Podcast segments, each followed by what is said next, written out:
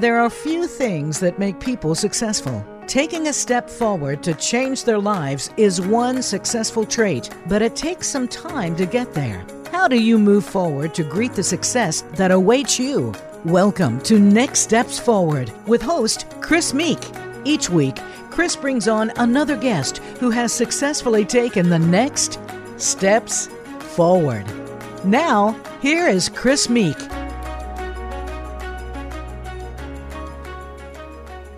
Welcome to this week's edition of Next Steps Forward. I'm your host, Chris Meek.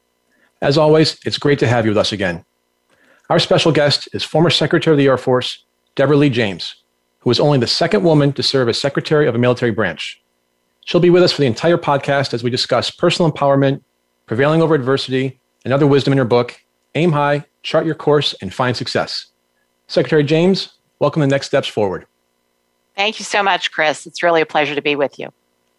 From December 2013 through January 2017, Deborah served as the 23rd Secretary of the United States Air Force with responsibility for 666,000 military and civilian personnel and a budget of nearly $140 billion. She began her career in the Department of the Army and later worked on the House Armed Forces Committee staff. In addition to her years of public service, Secretary James has had a distinguished career in the private sector, including serving as president of Science Applications International Corporation's Technical and Engineering Sector, a $2 billion, 8,700 person enterprise. Secretary James, you note that before these extraordinary successes, you had a different childhood dream for the direction your career would take, and you were heartstruck when things didn't turn out as you expected. Could you share with us what happened? Absolutely. And, and that's sort of the understatement of the day so far, Chris, because I was just shattered. Um, you know, a lot of young people uh, have really no idea, including when they get out of college, what they want to do. But I was different. As a young person, uh, I was very determined. I knew exactly what I wanted to do with my life from about the age of 14 forward. And that was I wanted to be a diplomat. So, throughout all of high school, all of college, and graduate school, because I did go straight through in my schooling, I pursued this singular dream um, to be a diplomat. I took foreign language. I had study abroad opportunities to be able to perfect the language. I, I do still speak fluent Spanish to this day.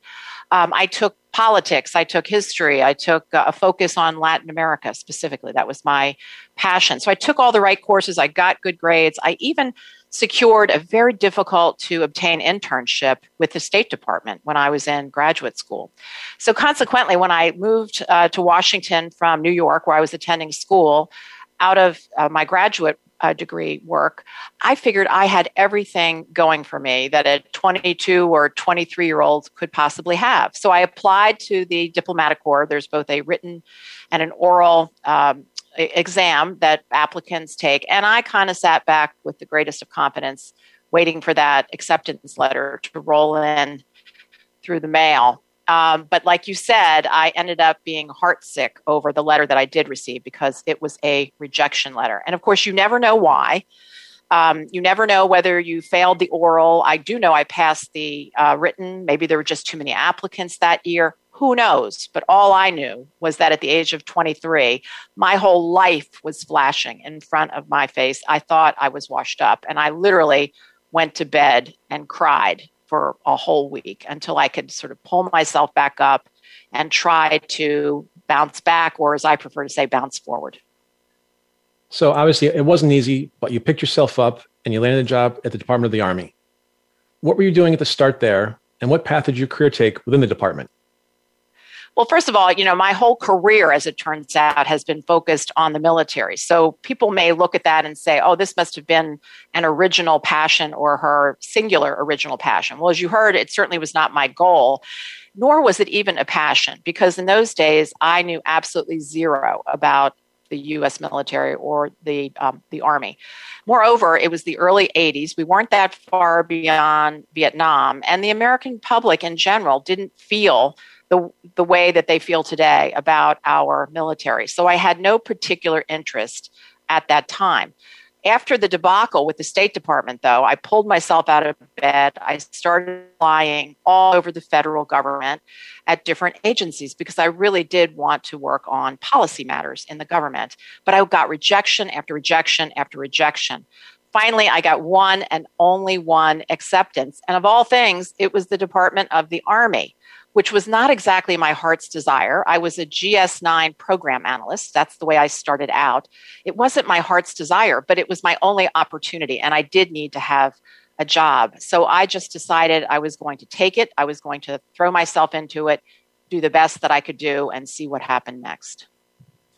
So eventually you moved from the executive branch to the legislative branch when you became a staffer on the House Armed Services Committee. How did that transition come about, and was it a difficult one to make? Well, first of all, back to the Army for just a moment. Um, I threw myself into it, just decided I was going to do my best. And about three months into it, guess what? Remarkable things really started to happen for me. The first thing that happened for me was who knew? But military affairs and military as part of our national security was a really, really interesting set of problem sets, a very uh, interesting set of issues. And I really started to enjoy the work. Every day I would wake up, I would read the Washington Post, and there'd be some headline that would be about the US military overseas. And I could translate just a little bit of my work into that major headline of the day. So I was feeling really purposeful in what I was doing. The second thing that happened was here I got lucky. I fell in with a great group of people, almost all men, almost all uniformed. Of course, I was a civilian. Um, they knew tons more, as you can imagine, about the subject matter than, than I did. Uh, but they really sort of took me under their wing. So it was a great first team experience for me. And the third was I had a fantastic first boss who took a big interest in me. I look back on this boss, he was a two star general, my first big mentor. And not only did he give me valuable feedback about my performance, you hope your boss will always do that, but he went the extra mile and he made helped me make connections that I would have never been able to make for myself. One of those connections led me to my next job, which was with the House Armed Services Committee. And it actually was quite a smooth transition. So sometimes things happen for a reason, it sounds like. That's exactly right. One door closes, but 100% of the time another door opens, but you have to be willing to take that risk and walk through that door. Yep, great advice. In 1993, President Bill Clinton appointed you to, be to be the Assistant Secretary of Defense for Reserve Affairs, which made you the senior advisor to the Secretary of Defense on matters concerning the country's 1.8 million National Guard and Reserve personnel. You oversaw a $10 billion budget and a staff of 100, and you're doing it all at just the age of 34 years old. What kept you from being overwhelmed in that role? Well, first of all, Chris, who says I, I wasn't overwhelmed? It was pretty overwhelming. I have to tell you, I had by now spent 10 years on the committee staff for the House Armed Services Committee. Of course, building my competence. Now, 10 years later, I knew quite a bit about the military budget, military personnel policy. That was my, my sweet spot. I actually knew quite a bit about the National Guard and Reserve because that was another one of my areas that I specialized in for the committee um, built my network, et cetera, et cetera. But then I got this opportunity. The first Secretary of Defense under President Clinton was, in fact, the chairman of the House Armed Services Committee, my boss, Les Aspin.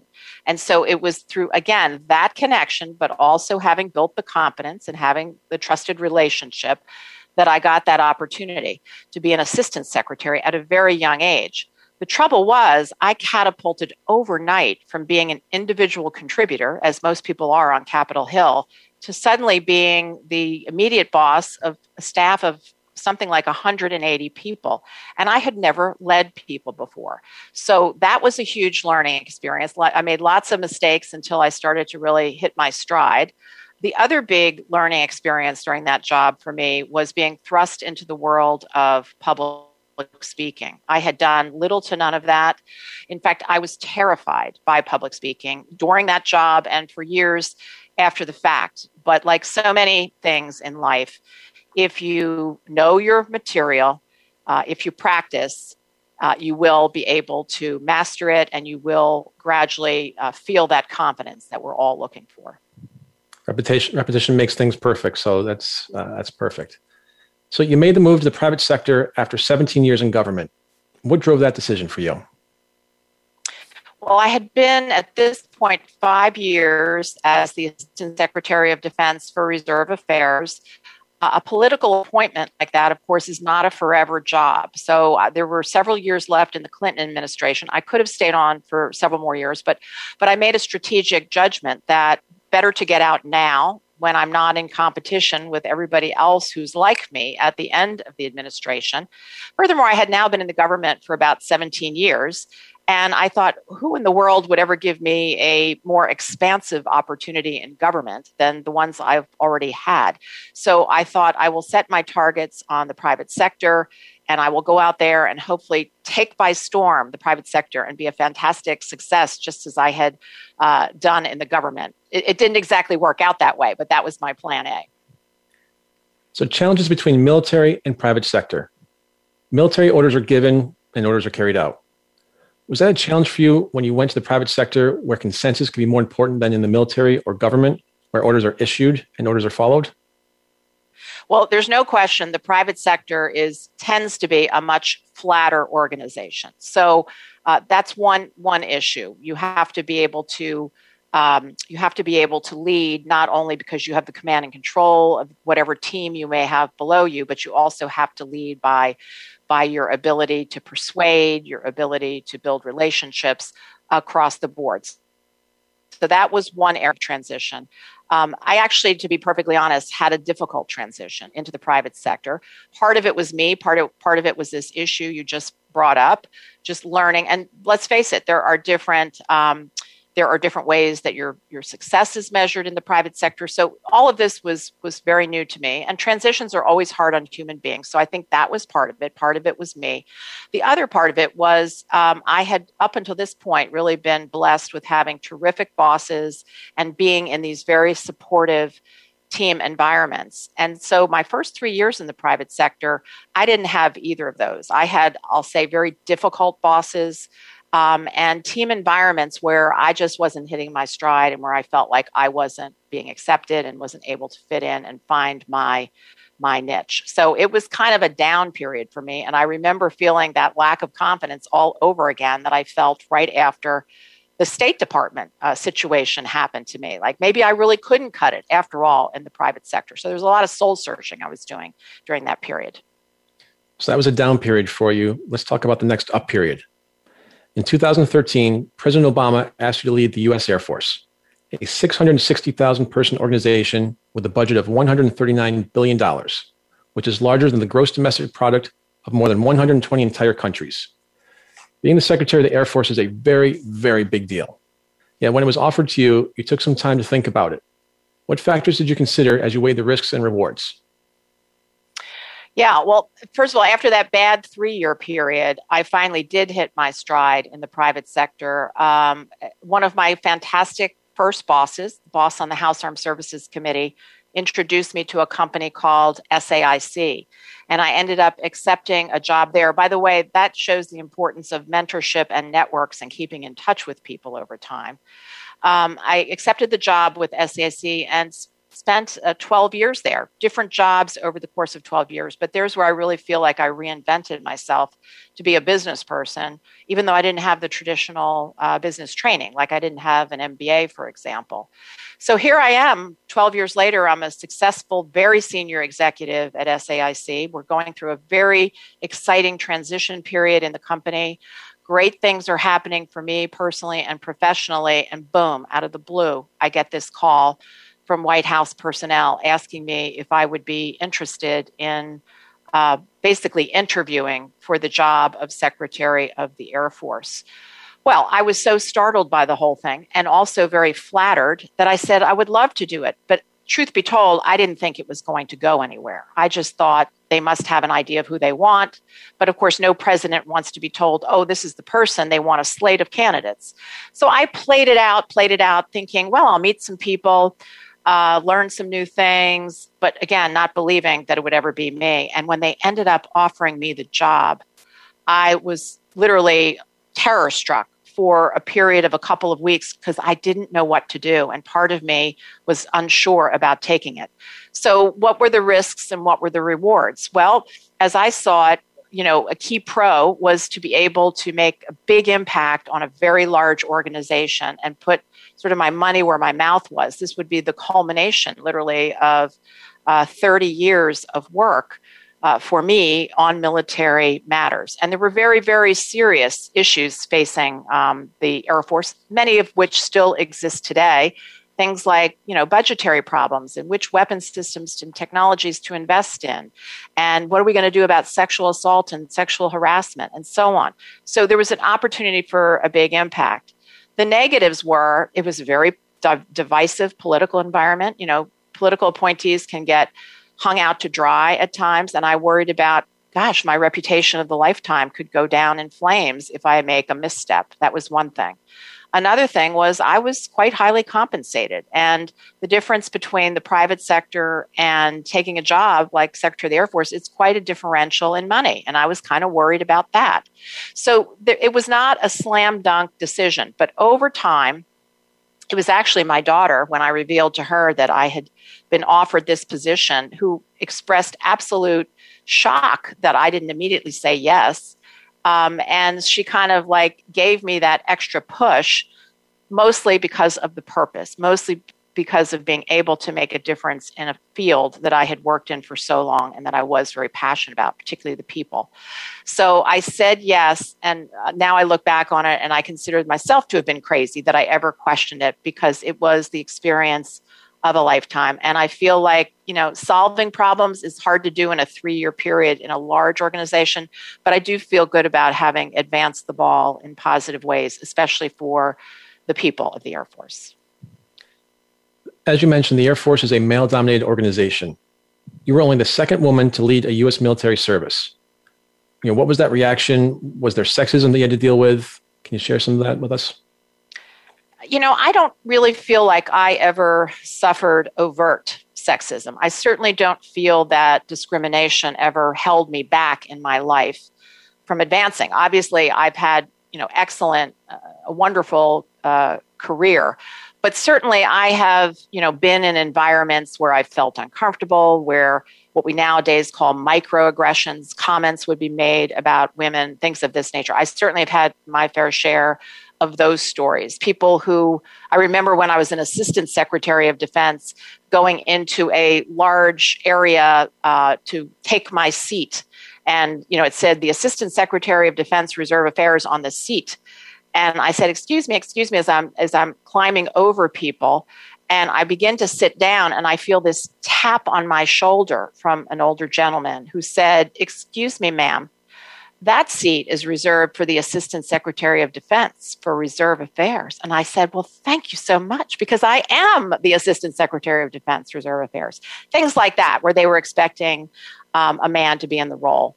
What I've always felt is that every individual, a man or a woman, needs to play to her strengths or his strengths but understand that you're not strong in everything and you don't know it all. It's up to each of us to learn it all. And that requires us to have a good team and to have a vision, you know, speak up with the vision, but also to listen deeply.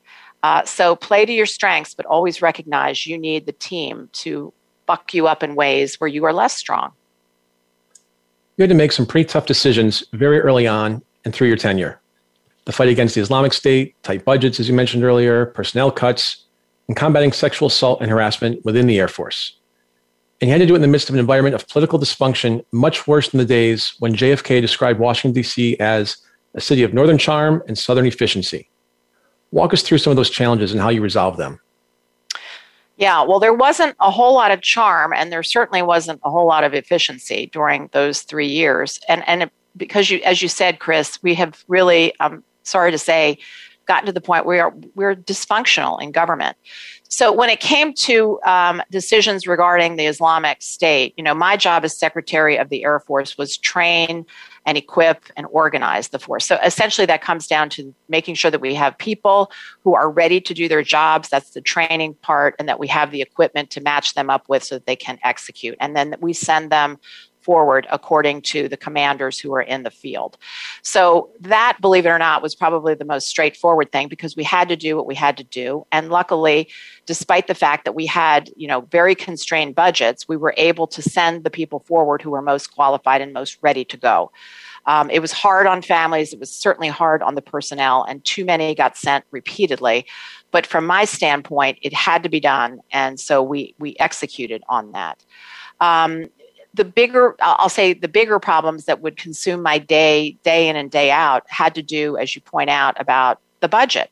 And this was the day, this was back in the days when we were living under sequestration, or even when we came out of sequestration, we were still in heavily uh, constrained budgets. So there was never enough money to be able to do anywhere near all of the things that the country expected of us, and certainly not to have the people trained up and as ready to do as many things as we desired.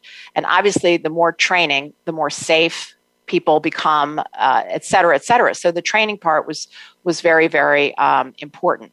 To make matters worse on the budget, we were living under, and we still are, a period of it's just becoming standard to have uh, continuing resolutions. So if you can stand back and picture this for a minute, you don't know how much money you're going to have. You don't know how mu- you don't know when you're going to know what you're going to have. You're building the, the next year. Every year you're building a five year plan looking out, and all of these budget years are jammed up. So it is no way to run the proverbial railroad, and it's no way to run an agency of government. And yet that was that was largely what we were trying to deal with. When you don't have enough money, you then have to start making decisions and tough trade offs. By the way, any tough trade off you make, whether it's in training of people, whether it's in number of people, whether it's in uh, a beloved legacy weapon system, there is 100% of the time a political reaction to that. And again, we're living in kind of a, a difficult environment in Washington. That reaction can be very, very vicious. So, you know, the way you do it is you basically have to stick to your basic, you know, your basic high north. And you have to try to problem solve as best as you can. And, you know, uh, I'm a believer in order to get things done, there's a five step process. You have to know the facts, investigate, understand the problem set. Number one, investigate. Number two, communicate. Now that you understand the problem, you got to try to build the case for action and explain it to other key stakeholders. Number three is activate. Okay, we understand the problem. We've explained it and got buy-in for for change, but now exactly what are we going to do? What's the proposal? What's the new agenda? When you have your new agenda, the next one is iterate because whatever you come up with as your first plan, uh, probably is not going to be perfect. And certainly when you're dealing with the Congress, you have to be willing to uh, iterate and negotiate. So there was plenty of that that, that went on. And lastly, uh, is to follow up because giving an order once or making a change and issuing a memo, once and done, never does it. You have to continue the follow up to make sure that change becomes lasting and permanent. So, all along the way, from your disappointment at not being accepted in the diplomatic corps to becoming Secretary of the Air Force to today. You've developed and refined a three part strategy that you credit for helping you thrive as a leader in government and in business, and as a mother and wife. It's also the basis of your book, Aim High, Chart Your Course, and Find Success. You call a guide to leadership and mentorship, and write about the importance of doubling down on people. Let's start there. What do you mean by doubling down on people? Well, so often we equate, and when I say we, it could be the private sector, it could be government, it could be really any organization. We equate people issues with pay and benefits. And certainly, fair compensation, I would say, is table stakes for any organization that's looking to attract and retain high, top notch people. So there's no question about it. But I think that people issues go way, way, way beyond um, just pay and compensation. As I said, it's table stakes. And this is especially true nowadays, much truer than, say, when I was starting out 30 some years ago.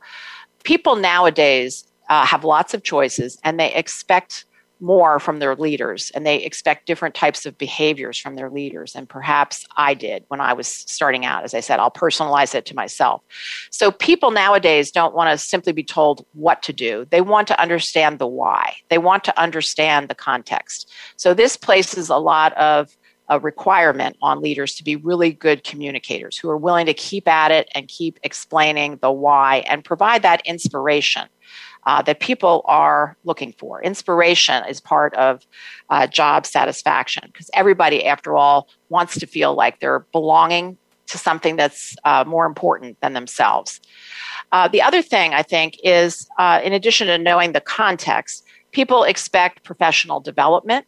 They expect to understand how they can progress in their career and then to actually see that materialize after X number of years.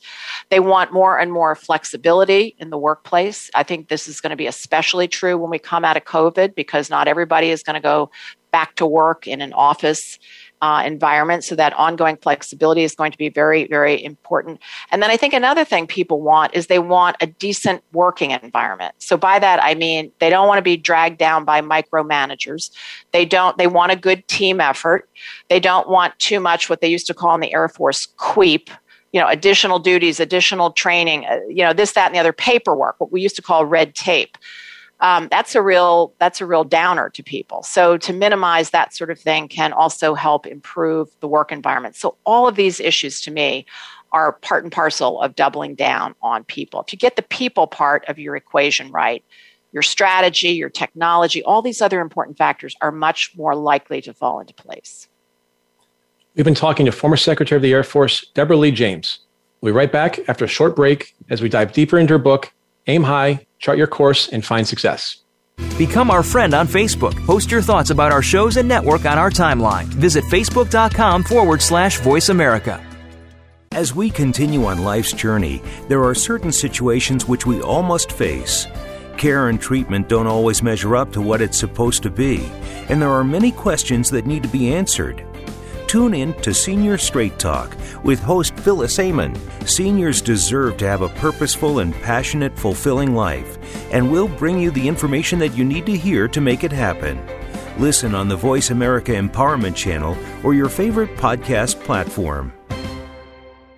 Are you disenchanted by the ideas you were told when you were younger? We're always told about the success stories, but not about the climb to get there. With nearly every success, there is a hidden story filled with challenges. Listen to From the Ashes with Mark Azalea. You'll hear about these challenges and what our guests had to go through to become the successful people they are today. Listen live every Friday at 11 a.m. Pacific Time and 2 p.m. Eastern Time on the Voice America Empowerment Channel. Are you looking for life's answers? How about the meaning of true self? Can you really be a better person overnight? Well, good luck with that. Now, if you really want to know more about this insane world and life we lead, tune into Dr. Gary Bell's Absurd Psychology. You'll learn about how the brain operates under different psychological conditions. Some common sense. Heck, you might just actually learn something. Listen Tuesdays at 11 a.m. Pacific, 2 p.m. Eastern on Voice America Empowerment. What's the difference between leaders who achieve exceptional results with ease and those who struggle to keep up? Tune in for Leading on Purpose with Nicole Bendaly. You'll discover the simple practices that are making the biggest difference to a leader's success today. You'll meet leaders who are bringing out the best in their teams. You'll gain practical strategies to lead yourself and others to high performance with ease. Leading on Purpose airs live Mondays at 3 p.m. Eastern Time, noon Pacific, on the Voice America Empowerment Channel. Have you friended us on Facebook yet? Why not? Just go to facebook.com forward slash voice America or search for the keywords voice America. Once you are part of our Facebook network, you'll receive daily messages about what's happening with our shows, this week's featured guests, and new happenings at the Voice America Talk Radio Network. And you can add your voice to the always active discussions on our timeline. Just go to facebook.com forward slash voice America or search for Voice America.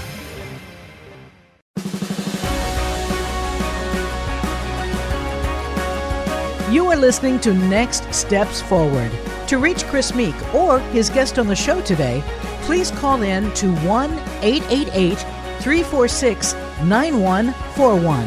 That's 1 888 346 9141. Or send an email to Chris at nextstepsforward.com. Now, back to this week's show. We're back with our special guest, former Secretary of the Air Force, Deborah Lee James. Before we get back to your book, one of your concerns is suicide and mental health issues in the military. You've been impressed with one particular branch and its approach. Which branch is it, and what are they doing right? I have been impressed, Chris. And by the way, uh, collectively, we don't have this figured out yet because for all of the different efforts that um, the armed forces have put on this problem and through successive administrations we still haven't we haven't solved it and we haven't brought those numbers down. So it's a it's a, a really uh, bad bad problem and we just have to keep at it. What from what i've seen and what i have been most impressed with is the special operations community. So socom has impressed me the most. And indeed they have some of the highest rates of uh, ptsd things of that nature uh, because of the very nature of they've been in constant combat for 20 more than 20 years. So they have probably suffered greater burdens than other parts of the force.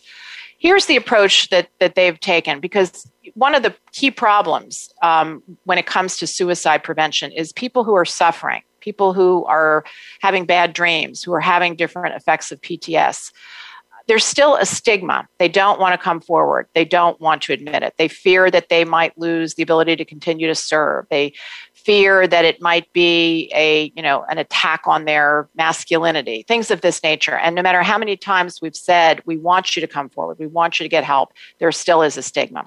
So here's what the special operators have, have done.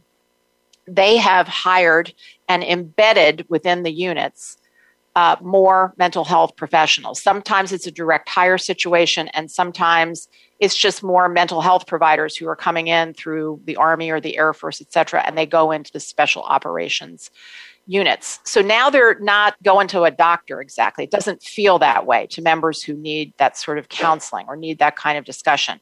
It feels like you're going to a teammate. It feels like you're going to a buddy, a comrade in arms. And and this, I think, is exactly the type of way that we need to do more of to try to destigmatize because people are more willing to go to a pal than they are to a doctor. And there's a greater sense of this this person understands what i'm going through because this person is part of my very own team. So i've been very impressed uh, with what they've done and i hope that that can continue to expand in more parts of the military. Now you mentioned the word stigma and we've talked on previous shows you know, I think when we come out the other side of COVID 19, this is just general, not just military. You know, we're seeing mental health effects, you know, people being affected now. And then we come out the other side of the tsunami. I don't know what that's going to look like. You know, people are really af- afraid of that. But I think the one positive thing of this is that people are opening up more about mental health issues, about their concerns. Um, the owner of the Indianapolis Colts has a campaign called Kicking the Stigma. So hopefully, to your point, you know, we can chip away at that word more and more um, so that GI Joe and GI Jane are more comfortable in terms of stepping forward and saying, "Hey, I'd like to talk to somebody about something." Hundred percent agree.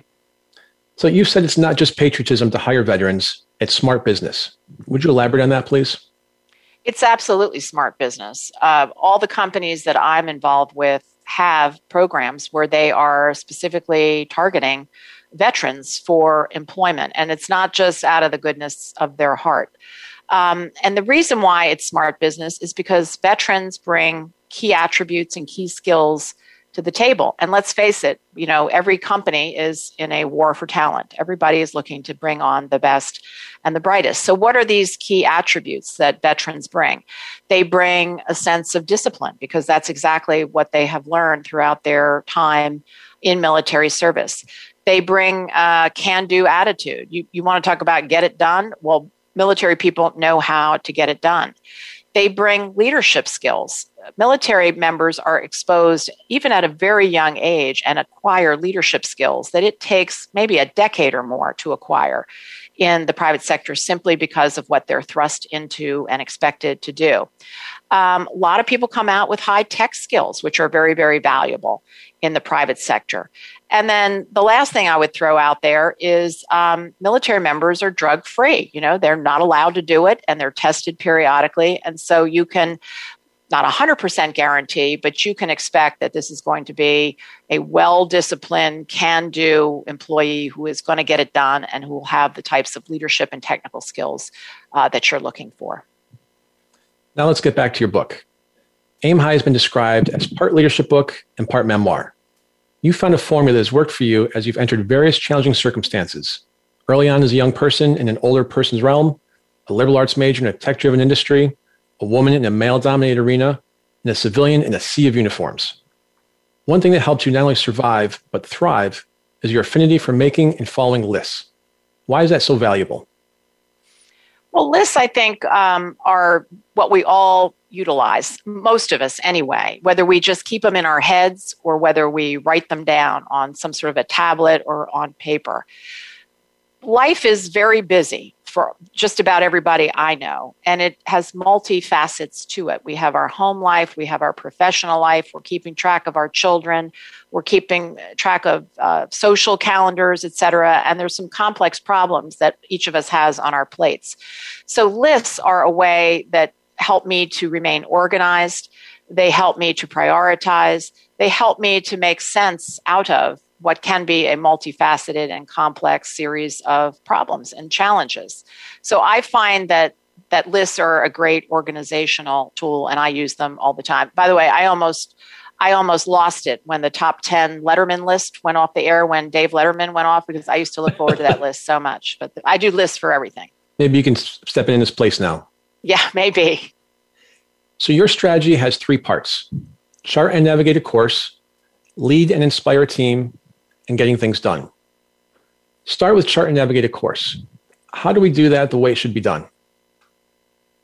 Well, first of all, what do I mean by chart and navigate? In this case, I mean there are lots of uh, help that's out there nowadays, particularly for young people trying to figure out what they want to do in life, trying to figure out career moves. But ultimately, it is up to each of us as individuals to seize that moment and and take charge of your own destiny chart and navigate your own course. And if you're the leader you're ultimately responsible for having the vision to chart and help the team and allow the team to help you navigate for your organization. So it works both for individual contributors as well as for uh, leaders in this case some of the strategies, because these are, of course, broad, what I call essential actions, but there's strategies under each. So the number one strategy for me, in my opinion, under chart and navigate is this idea of always, no matter where you are in life, you ought to have a plan A. You ought to have some idea of what you want to do personally or professionally over the next few years. It shouldn't be set in stone. You don't have to make a great big written strategy out of it, but you ought to have some idea of where you're going because if you don't, the likelihood of drifting is is out there. So have a plan A and know more or less what you need to do in order to reach that goal of plan A. But at the same time, recognize recognize that life could well intervene. And for any number of reasons, you've got to be agile enough and willing to pivot to what I call plan B, which could be anything. And again, there's multiple reasons why this may happen take my State Department story. I had a very structured plan A, but I didn't realize my goal. So um, I pivoted to what originally felt like maybe would be an inter, intermediate job uh, or a, a job for a little while. Because remember, you can always go back to your original goal. I could have tried the State Department a year later, let's say. But you don't know what you don't know. And it turned out the military was exciting for me and it was purposeful and, and I really enjoyed it and I never looked back after uh, I got hooked with a new set of issues that I had really never been exposed to before. So sometimes you pivot out of necessity. Sometimes you pivot even when you are very comfortable. Uh, but there's a new exciting opportunity and you have to weigh the pros and cons. This is my story of when I left SAIC and I wasn't sure about becoming Secretary of the Air Force, but I took a risk, I took a chance, and it turned out to be the best thing that had happened to me uh, at that point in my life ever. So there's different reasons, but you have to be agile and you have to be willing um, to take that risk at times. And then the third reason that you might need to pivot is you may do all the right things and achieve your plan A. But guess what? When you get there, it's not what you thought it would be. it's not fulfilling. It's not giving you that sense of purpose. I have friends who throughout school wanted to be investment bankers, not to pick on one profession, but once they then get the big job at, you know, Goldman Sachs or JP Morgan and they work 100 hours a week and uh, they don't feel fulfilled, that's another reason to pivot. You shouldn't stick with something for too long that's not bringing you that joy and fulfillment. So, as a leader, you say we need to lead and inspire our team. How do we do that and we're for a team member, not a team leader. What do we do then? Well, I think if you're a team member, um, there there are other strategies, of course, and, and they they encompass both leadership as well as being a team member. So, for example, one of the key strategies under lead and inspire is what I call speak up and listen deeply. So, this is the importance and the power of communications and being able to do so in a collaborative way. So, teams have to be collaborative nowadays, or they will absolutely fall apart. And the best teams of all are those that have diverse people and bring diverse backgrounds and talents to the table because there's all kinds of data and studies that demonstrate that when you have different types of disciplines that are represented, the problem solving and the innovation will be much more robust.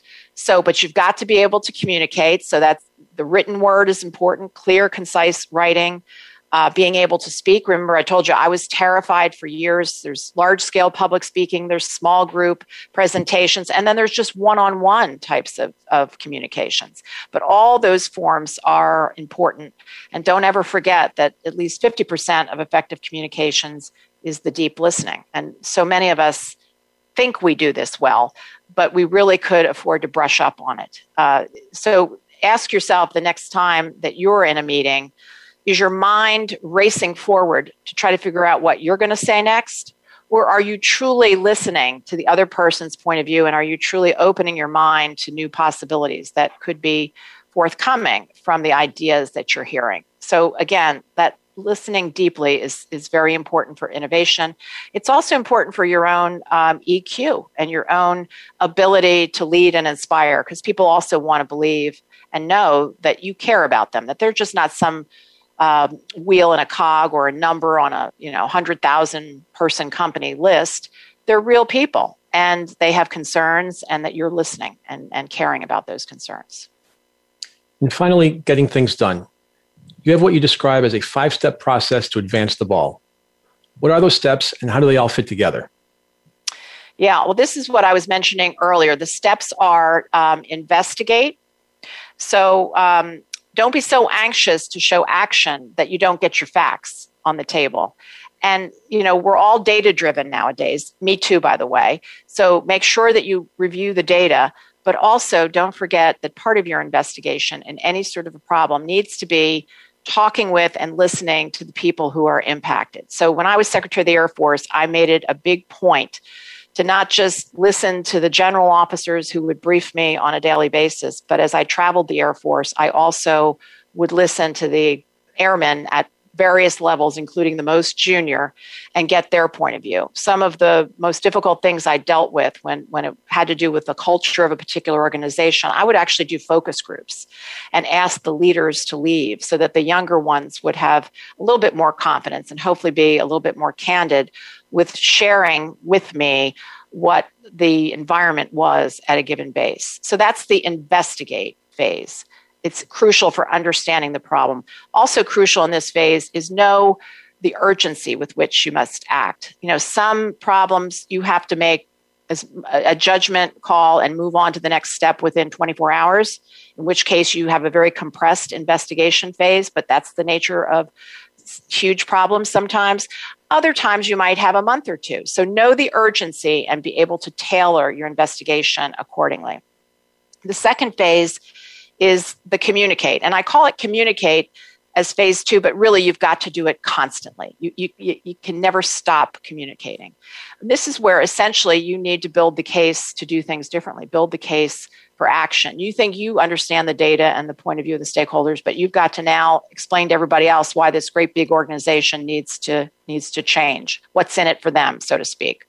The third is activate. So this is where okay, we want to change, but what exactly are we going to do differently? So this is where you come out with your agenda items, different programs, things that you're going to try to do differently.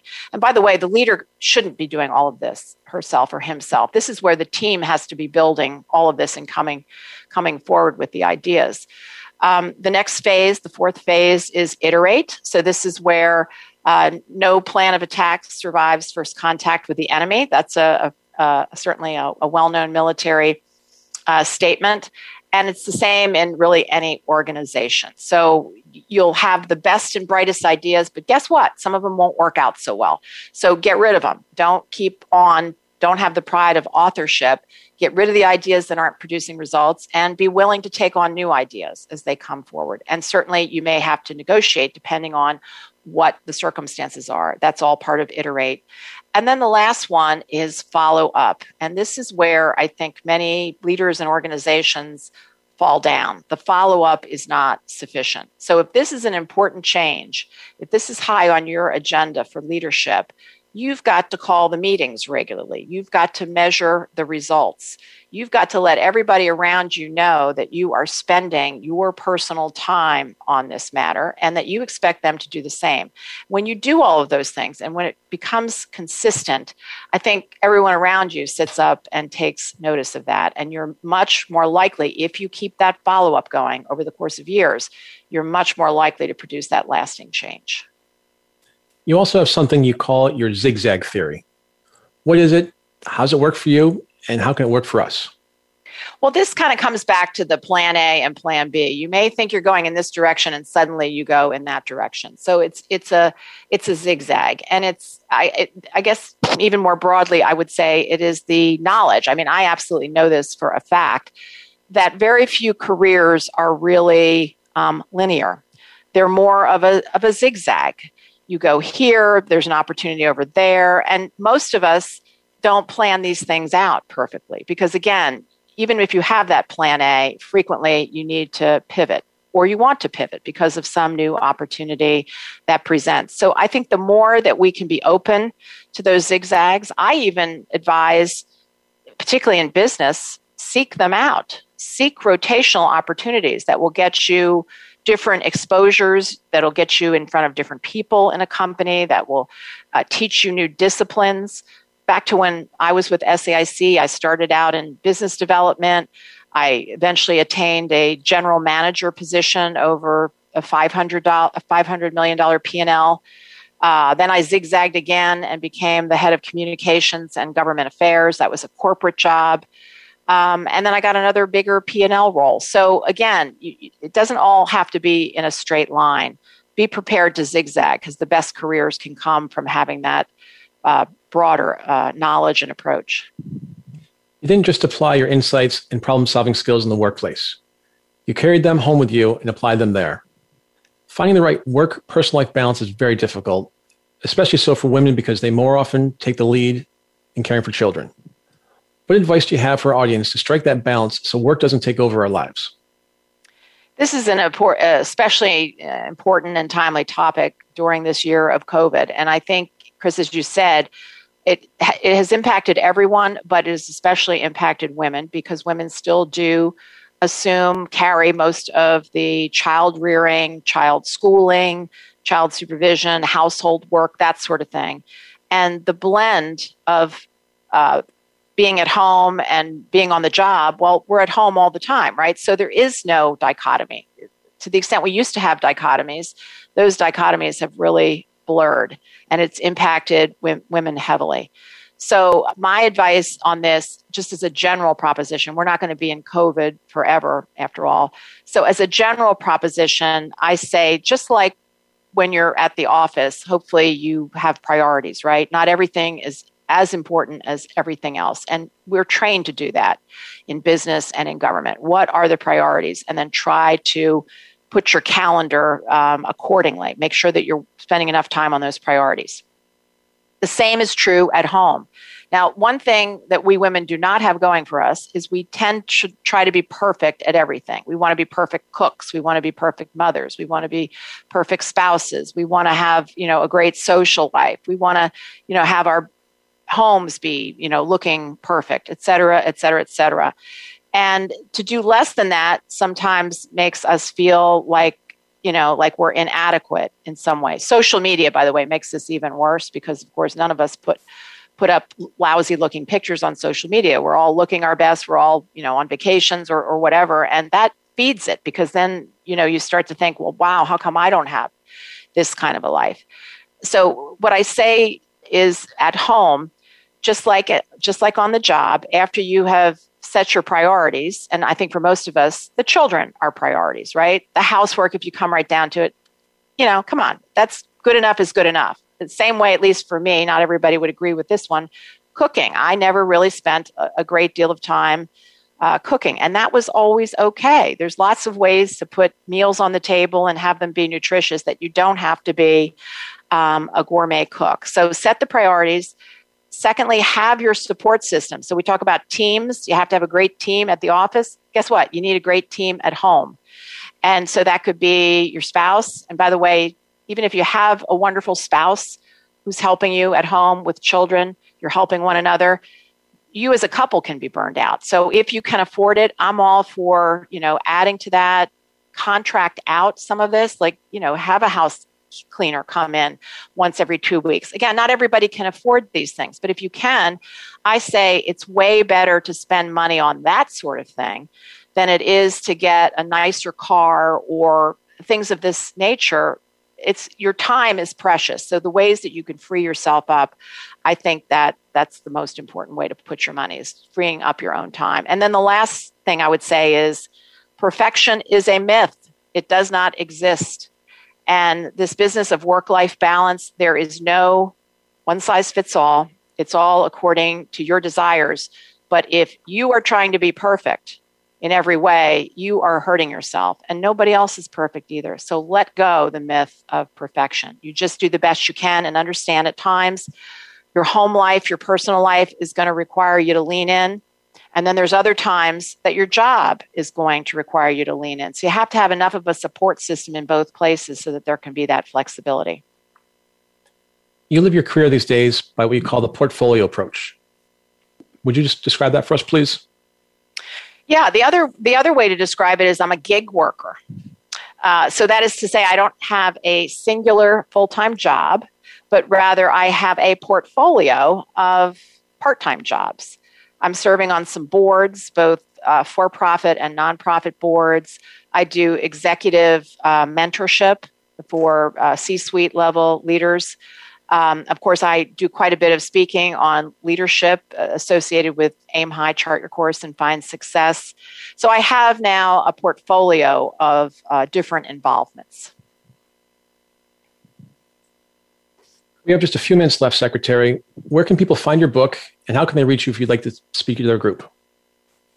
Well, the book is available on all of the major outlets, so Amazon, uh, Barnes and Noble, etc. You can also go to my website. You can um, get in contact with me there, and there's also a way to buy the book from the website. The website is www.deborahleejames.com. So you see, I can never, I can never ghost you, Chris, because I'm so obvious um, what my what my uh, website is. That's deborahleejames.com. We'll be sure to put that up on the show's site as well.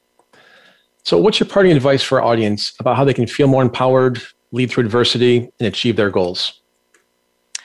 Um, I would say, first of all, let's talk about leading through adversity because we all experience it. If you ever find a leader who hasn't, then maybe that's a real young leader. They will eventually. And if anybody my age says that, no, that's never happened to me, my life has just been uh, terrific through and through, well, then they're lying to you because everybody has it. So the way that you get through adversity, the way you lead through it as well, I think boils down to, again several several key points. You have to understand that um, setbacks are part of life. Life is in effect an ebb and flow, and setbacks are part of it. So um, periods of transition, like I said, can frequently feel like setbacks to you. And this is true both personally and professionally. So when you're going through a down period, um, you have to sort of reach way down yourself and remind yourself that this feeling of you know setback this down period etc it is never permanent unless you allow it to be. It is never permanent unless you allow it to be. So I'm a believer in we all have to grieve, we all have to work our way through these problem sets, but try not to take too long. Try to bounce forward as quickly as possible. And the way I try to do this, and this is kind of the number two strategy, is when I get beyond the, the initial like shock or grief or anger or whatever, and level off a bit, I start to, with intention, I start to look for something positive, a positive lesson learned. Um, oh, an oh, oh, thank God it could have been worse story. that will help me look at this setback in a slightly different way and to learn something positive, even out of a negative situation. You can't do that on day one, but by day 10, maybe you can do it. By one month in, maybe you can do it. And what I'm suggesting is start looking as soon as you can, and with intentionality, you can find it. And then um, as a leader, it's terribly important when everything is crashing all around you and when things are looking a little bit dark. Don't allow yourself to go to that dark place. You need to be transparent with people. I'm not telling suggesting you look at the world through rosy colored glasses, but you have to be able to see the opportunity that is out there. And you have to come at that from a positive perspective. Negativity is hugely contagious, and you don't want negativity to overtake your organization. You want to bring that positive leadership, your A game, every day. Secretary Deborah Lee James, thanks so much for being with us today. Thank you, Chris. And thank you to our audience for tuning in to Next Steps Forward. I'm Chris Meek. For more details about upcoming shows and guests, please follow me on Facebook at facebook.com forward slash Chris Meek Public Figure. We'll see you back here next Tuesday, same time, same place. Until then, stay safe and keep taking your next steps forward.